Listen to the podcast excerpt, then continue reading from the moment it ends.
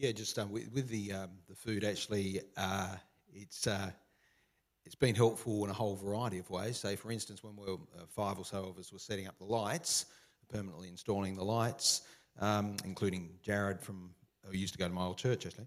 Um, yeah, we uh, just pulled out one of those casseroles, popped it in the oven, heated it up, and that was our meal for the evening. Because it did take a few hours to, to get them sorted. Friends, it's great you can be here today. Welcome to the second in the series titled Spring into Action, based in Philemon 1 6. Be active in sharing your faith. And over the spring, we're going to be having a look at a whole variety of approaches to sharing the gospel. And uh, today we're going to look at the Apostle Peter, the Apostle Peter and his approach. And I've called the message. Um, from him, really, the example from him. Preach up a storm. Preach up a storm. Because we do see here Peter indeed preaching up a storm with a fantastic evangelistic response, with about 3,000 giving their lives to Jesus that day. And Peter, to me, that this particular message where we look at his classic evangelical approach, in some ways, we're seeing something that I think has influenced the great evangelists of the years. For instance, the 1700s, I've read some of George Whitefield's sermons. He was the great evangelist of, of that era. And I can see the influence of Peter's sermon here on George. Uh, or Charles Spurgeon of the 1800s and some of his evangelistic addresses. I can see the influence of Peter on him. Or Billy Graham of last century. I've listened to a lot of Billy's sermons, and some of them you can see Peter's influence on his approach.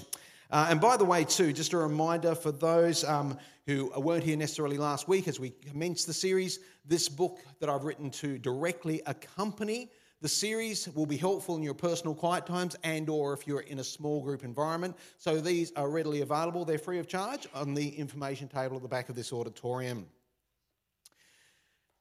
Let me give you a little bit of context before Peter got up and shared the word of God. Acts 2 7 and 8. Utterly amazed, they asked, Aren't all these who are speaking Galileans? Then how is it that each of us hears them in our own native language? Um, you've got the context. Remember the day? It's Pentecost. People have come from all over the world, Jewish folk from all over the world, many different nationalities, uh, many different languages being represented, and there is a supernatural moment where God, by His Spirit, descends upon this massive crowd of people, and suddenly we have these Galileans proclaiming the Word of God in previously unlearned languages. And so you've got this Egyptian guy thinking, my goodness, that Galilean fisherman, he's speaking perfect Egyptian. You got the Spanish guy saying, oh my goodness, I don't believe that this, this Galilean speaking such perfect Spanish. You know? and, so, and there's a phenomena going on. The wonders of God are being proclaimed and the people are amazed at what they're seeing. It's in this context that Peter stands up to preach. Let me read a couple of verses just leading into his sermon. 2 verse 12.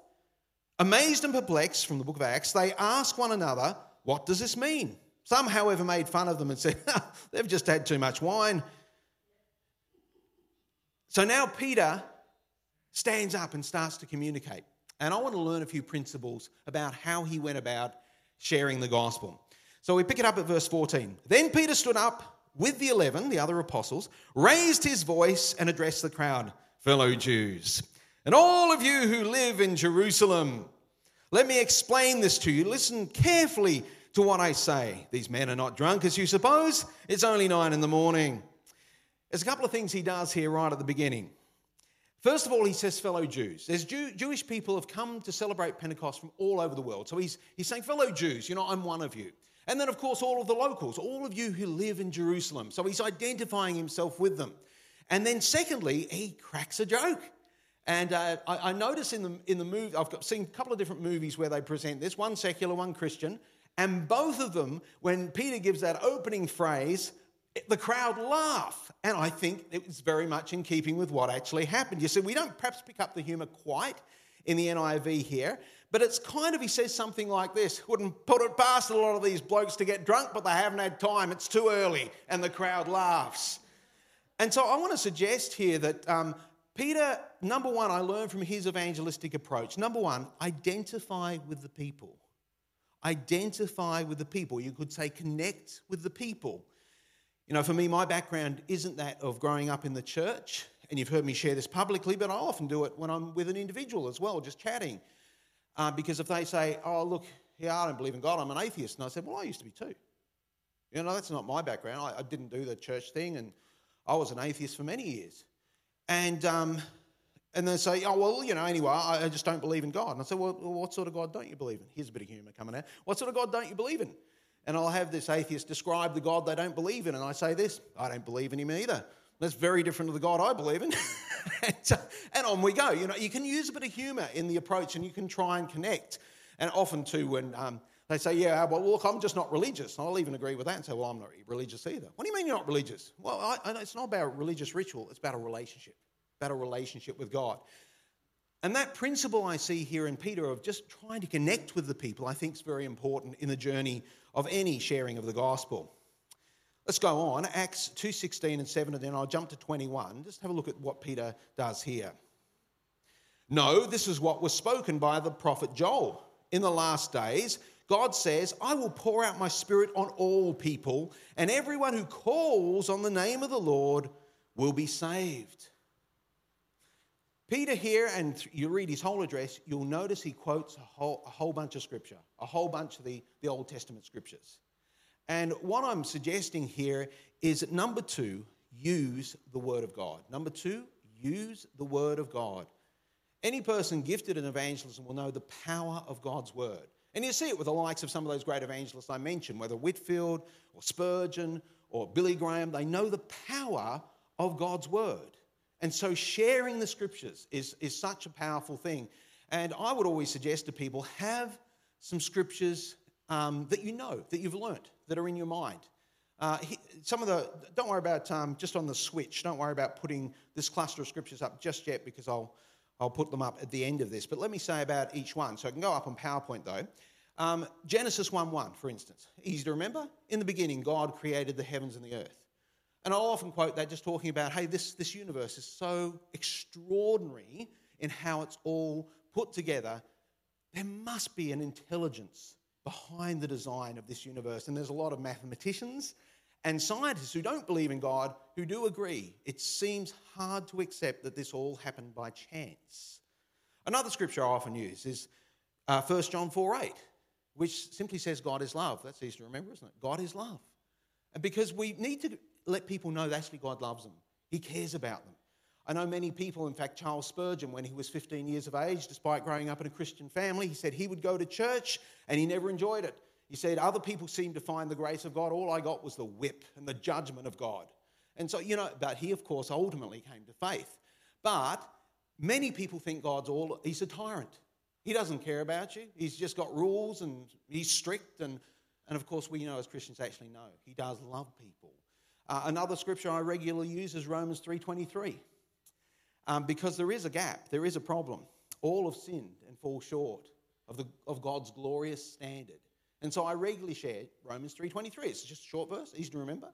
And so I will actually quote it though, you know, as because I think there's authority in God's word. But I will add there's consequences because of the shortcomings in our life. The wages of sin is death, but the gift from God is eternal life.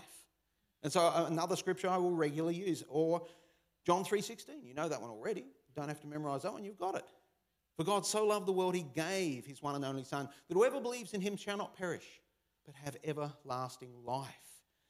And of course, John uh, records Jesus sharing that with a religious man who, although he was very religious, very knowledgeable of the Old Testament, nevertheless, he needed to know that truth. And another one, that's the very first verse I ever memorized. It was a part of a discipleship course as a new believer, was Romans 10.9. This was week one. If you confess with your mouth Jesus is Lord, believe in your heart that God raised him from the dead, you will be saved. I've used that on many occasions because we need to make a response. Not enough to know these truths. We need to believe this stuff in our heart. We need to actually speak it out with our mouth. And some people with that eternal life thing, I mentioned in John 3.16, they've got, well, what's eternal life? Or what's salvation? What's that all about? And I'll quote Jesus in John 17.3 saying these words. Eternal life means this, knowing you the only true God. And explain to people, actually, this weird concept of eternal life, it's actually about having a relationship with God. Eternal life begins when you get to know Him. So let's just put that list of scriptures up. Uh, why don't you pull out your phones for a moment? Take a pic of them. These ones I use time and time again. You may have your own list, but why don't you grab a pick? And that way you've kind of got those. And they can be very, very useful. Uh, like I said, um, I must have used those on just, I don't know, one or several or all of them on dozens and dozens and dozens of occasions. I remember there was a, a lady who was a carer for Benjamin here one day and she hung around for quite a while. Uh, I shared, I think, every scripture from that cluster bar one of them with her over the course of uh, quite a long conversation. Using God's word is powerful. Moving to the next passage, Acts 2:22, it says this, fellow Israelites, listen to this. Jesus of Nazareth was a man accredited by God to you by miracles, wonders, and signs which God did among you through him, as you yourselves know. This man was handed over to you by God's set purposes and foreknowledge, and, and you, with the help of wicked men, put him to death by nailing him to the cross. But God raised him from the dead, freeing him from the agony of death because it was impossible for death to keep its hold on him. You'll notice here that Peter focuses on the life, death, and resurrection of Jesus. We should too focus on the life, death, and resurrection of Jesus. Uh, any live public gospel presentation you'll ever hear me make, I always do that. That's part, it's the heart of the gospel message. And we see the principle there certainly modeled by Peter. Acts 2:38 says this. Peter replied, Repent and be baptized, every one of you, in the name of Jesus Christ for the forgiveness of your sins. See, having shared those truths about Jesus, he now is calling people to respond. And uh, he uses this word, repentance. Um, let me explain repentance to you. It's probably easiest explained by simply saying, Calling someone to repent is really it's it's a change of mind, a change of direction. You're calling the person who might be doing their thing, doing their boss's thing, doing something else, thing, doing society's thing, whatever. You're calling them to turn around and do Jesus' thing. Live how Jesus wants. Choose to put put away things in, in your life that are not honoring to God and rather live how He wants you to live. Number four, call people to repent from sin. Call people to repent from sin. Acts 2:38 says Peter replied, "Repent and be baptized every one of you in the name of Jesus Christ for the forgiveness of your sins." Number 5, call people to accept forgiveness. Call people to accept forgiveness. We think of that beautiful verse in 1 John 1 9. If you confess your sins, he is faithful and just to forgive you of your sins and purify you from all unrighteousness. So, yes, we're calling people to repentance, but we're also offering the forgiveness found in Jesus. Acts 2:38 and 39 says, "And you'll receive the gift of the Holy Spirit. The promise is for you and for your children, for all who are far off, for all whom the Lord God will call." Number 6, call people to receive the Holy Spirit. You notice how Peter just puts that right in the gospel message. Receive the Spirit of the living God. Um, you see, it's, it's one thing to have the truths, even knowing the truths like Charles Spurgeon did, um, but it's another thing to have them change the heart. You think of John 3 3, where Jesus sat with Nicodemus, the same person he shared John 3 16 with, and he said, I tell you the truth, you can't enter the kingdom of God unless you're born again. You've got to have that transforming work that only the Spirit can bring.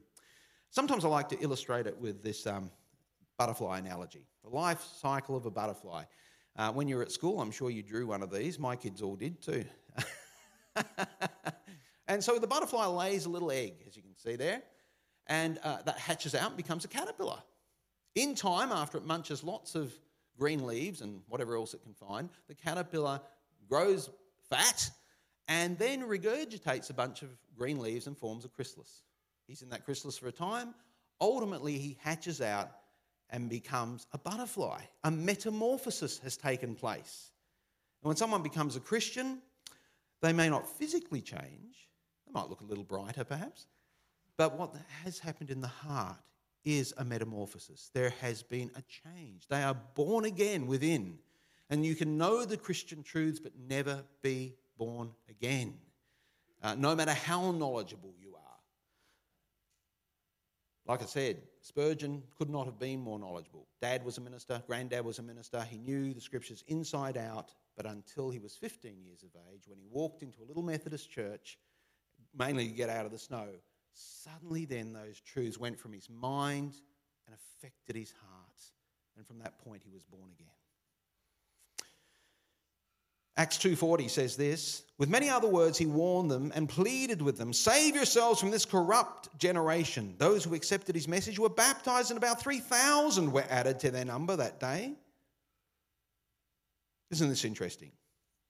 Included in Peter's message was he called people to be baptized. He called people to be baptized there and then. In fact, the pattern in Scripture, uh, you'll notice, is mostly people, when they accepted the gospel message, they were baptized generally pretty much right away, um, which is interesting. Uh, Baptist churches and Pentecostal churches and churches of Christ, and so many churches that practice baptism by immersion, believers' baptism, have moved away from it being a, a rapid thing.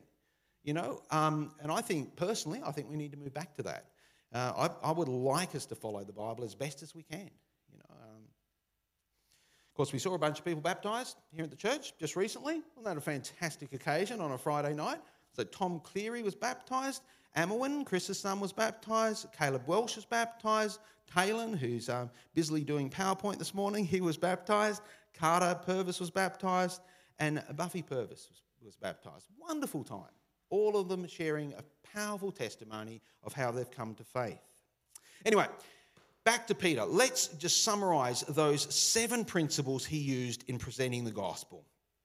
Number one, identify with the people. Number two, use God's word. Number three, focus on the life, death, and resurrection of Jesus. Four, call people to repent from sin. Five, call people to accept forgiveness. Six, call people to receive the Holy Spirit. And seven, call people to be baptized. I'm going to make three big points about Peter. Most of my time is spent on his preaching. So, part A, the ABCs of preaching. Part A, according to Peter, preaching. Preaching was a key that Peter used. I've heard some people say that uh, preaching doesn't really work anymore when it comes to the gospel. Uh, seriously, I've read that in the odd book. It's just not true. It's still, I think, overall, um, possibly the most effective method. But of course, these principles don't just apply to preaching. Let's be honest, you could be talking with someone one on one, like that young lady that I mentioned, and I shared a lot of that stuff just with her in a one on one setting. See, the principles still work with us one on one, whether it's a small group, whether it's a family gathering, you name it. It can work in a crowd or with an individual. Now, the church, it, like those 3,000 who came to faith in Christ, because a lot of people think crowd evangelism doesn't work, they just all fall away. But we'll see here that actually, no, the church just kept on multiplying. Look here by Acts chapter 4. But many who heard the message believed, and the number of men, just the men, grew to 5,000. There's no longer 3,000, there's now 5,000. And it's just guys, which means there's probably about 10,000 adult believers. And then you've got a bunch of kids. So the church by this time in Jerusalem was probably a good 13,000, perhaps 14,000 strong. A mega church. In fact, our first example of a church in the scriptures was a megachurch. Now, I know the Apostle Paul planted churches all around the Mediterranean. Many of them were small, but they were also large. There was a whole variety of sizes. I think of Peter as uh, the first model of a great pastor evangelist. He was functioning as a senior minister of the Church of Jerusalem with a great team of other apostles. But really, we see here very much he was also an evangelist, wasn't he? And, um, you know, it reminds me of the man I was talking about early, Charles Spurgeon. So after Charles had come to faith in Christ, he, he grew very rapidly. Doesn't he look? He looks spiritual, just in the picture, doesn't he? You know, you, don't grow a beard like that and not be spiritual. um, but Charles, Charles Spurgeon, once he'd come to faith, he grew very rapidly, and it wasn't long before he was a pastor, initially in a little country church, which saw tremendous growth. And then he got a call to a church in London, and it was uh, New Park Street Chapel, a Baptist church. Now, they'd been a fantastic church historically, big auditorium of about 1,200 seats, I think it was. And uh, so it was a big church anyway, but its glory days had gone. It was now not a very big congregation It had been packed, it had had some very famous pastors. Their hope, the deacon's hope, was perhaps this young man, he's only 19, Charles Spurgeon, might be able to turn it around. And so he came. They took a long time making up their mind if they were going to accept him as the pastor. He preached there for four months, and eventually they made up their mind they would accept him as the pastor. Now, young Charles was a, a gifted evangelist, not just a, a preacher to Christians, but very much a sharer of the gospel. And that church grew dramatically. Saw phenomenal numbers of people coming to salvation. And eventually they realized we're going to have to move property. And so they left their building, had a hired facility for several years while land was purchased and an immense building was, was created. Let's have a quick look at the picture again. That's the Metropolitan Tabernacle. It's still there today in London. And the thing, and when it was originally built, sat 6,000 people. And you just try and get your head around 6,000. The Crossway Auditorium, which I think many of you are familiar with, it's a little less than 1,000 seats, about 930. Uh, they're running, of course, four services a Sunday. Um, or that gives you, so it's six times that size. Or you think if you've been to Hillsong in Sydney, for instance, the auditorium up there, uh, that's it's, when it's all fully opened up, that seats 3,000. It's twice the size of the Hillsong auditorium. So you're talking a massive auditorium. This place was huge. Well, they filled it twice a Sunday. Sunday morning, Sunday night, the place was packed. And if they had uh, special invitations or anything like that, there was standing room for a further 500 people. Amazing growth. Thousands of people came to faith in Christ. It had a membership of 14,000 people, uh, similar to the size of that early church in Jerusalem. And the evangelistic ministries and ministries in general in the church just ran from morning till midnight. Seriously, the church was open till early in the morning, till midnight, every day of the week bar Sunday. Sunday, they just had the services and prayer meetings.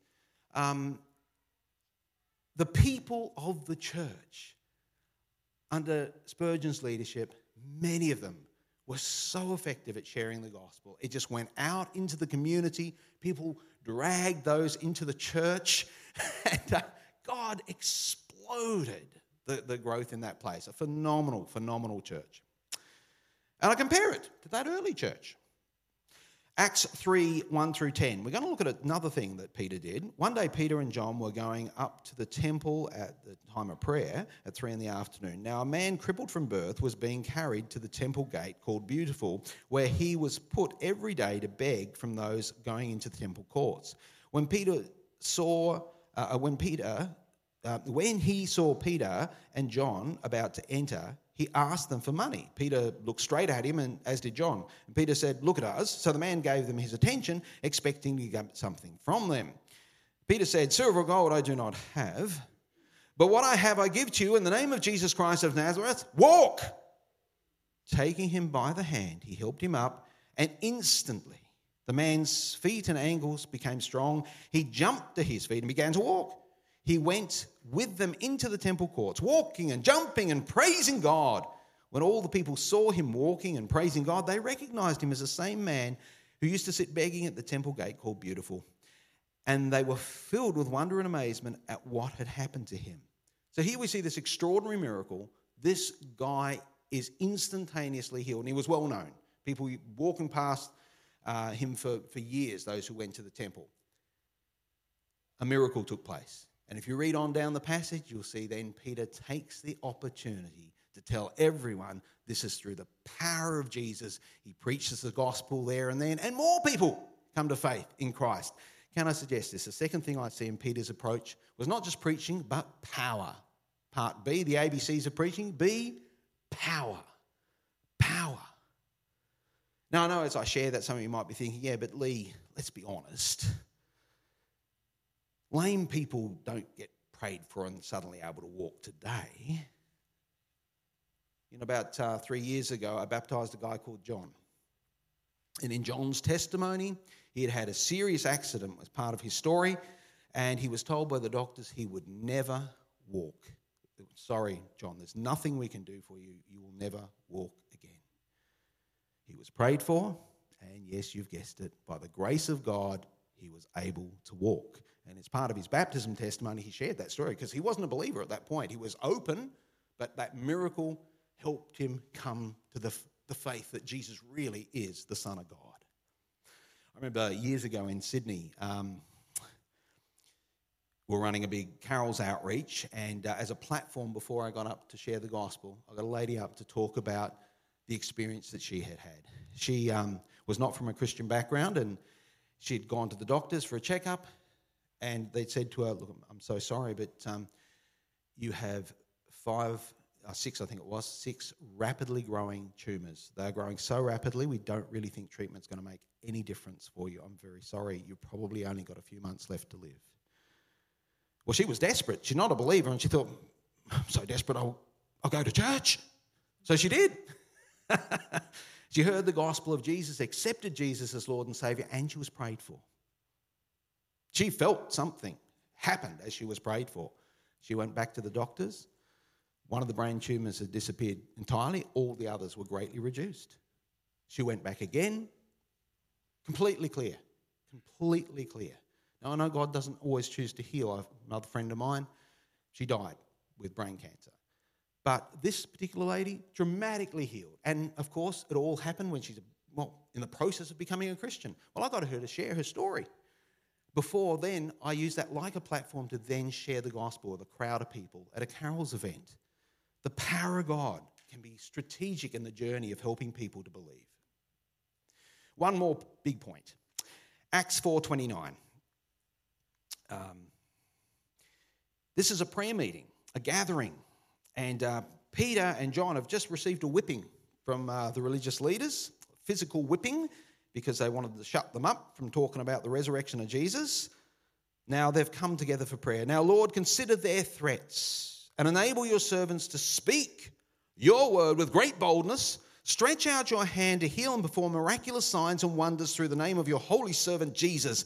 After they had prayed, the place where they were meeting was shaken, and they were all filled with the Holy Spirit and spoke the word of God boldly. It's a pretty dramatic prayer meeting, but you hear what they were praying about. God, give us the power to work your miracles. God, give us the boldness to preach the gospel. I almost guarantee in any gathering where I share a message like this, there will be people thinking, well, look, I'm terrified of the idea of sharing the gospel of Jesus with anyone who's a non believer. Pray for boldness. Pray for boldness. Ask God to help you. The early church did too. God, give us boldness that we might see the opportunities where we can share the gospel of Jesus Christ. You will learn last week as we pray to the Lord of the harvest, we'll start to feel the heartbeat of God. And it causes us to, to care for people, to feel compassion. This week, the prayer meeting is more of a big corporate event with this large gathering of praying for boldness to share the word of God and that the Lord might release his power. One of the, um, the great uh, uh, pastor evangelists of our time is Nicky Gumbel. And of course, the Alpha course uh, is a very famous course that um, he's popularized and developed, and they just keep on improving it and making it more and more effective. Um, I've been to Nicky's church and uh, know a bit about it. And uh, let's have a look at um, Holy Trinity Brompton here. Uh, pick of it. We've got that there, lads. Here, here they are. Uh, and yes, as you can see, yes, they use, they use lighting as well.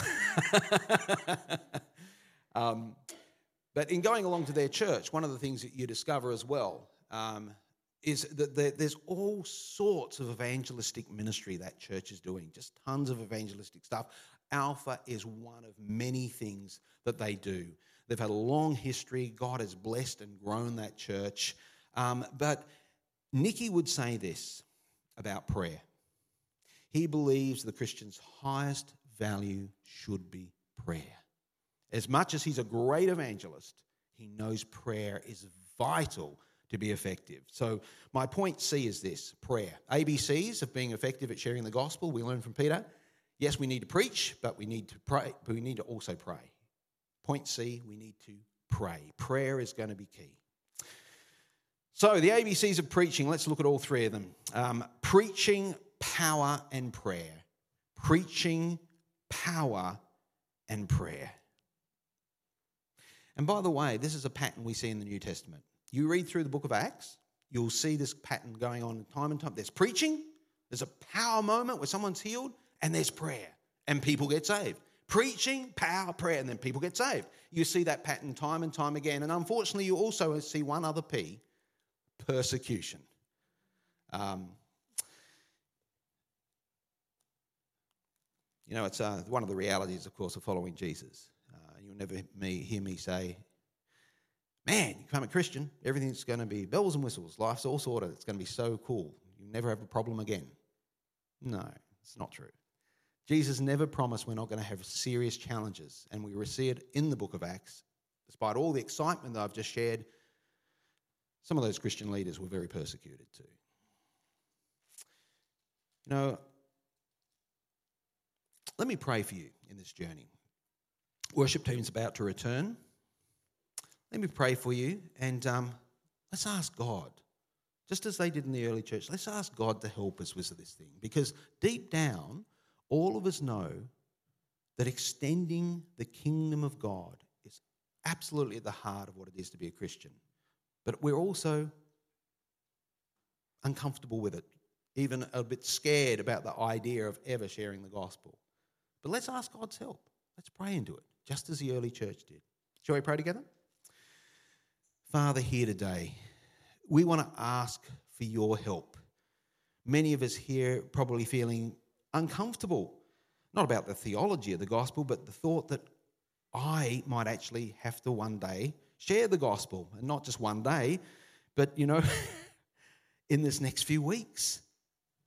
I just want to pray, Father, that just as the, the people of Spurgeon's church, or just as the, the men and women of the early church, or the people of Nicky Gumbel's church, Father, help us in the journey to ask you for boldness, just as the early church did. We, we know we need your help. And so, Father, we ask, would you give us your help? And Father, we, we ask not only boldness for sharing the gospel, but help us to be a people who pray in to reaching the lost. Help us to be a people who would believe for a power moment where you might graciously heal a sick person as we pray for them in the journey of that person coming to faith. And so, Lord, be with us. Help us in this journey. Help us to be a people who truly want to build your kingdom. Not just give it lip service, but start to be active in sharing our faith, planting the seed of your word into people's hearts and watching it grow. In Jesus' name, amen.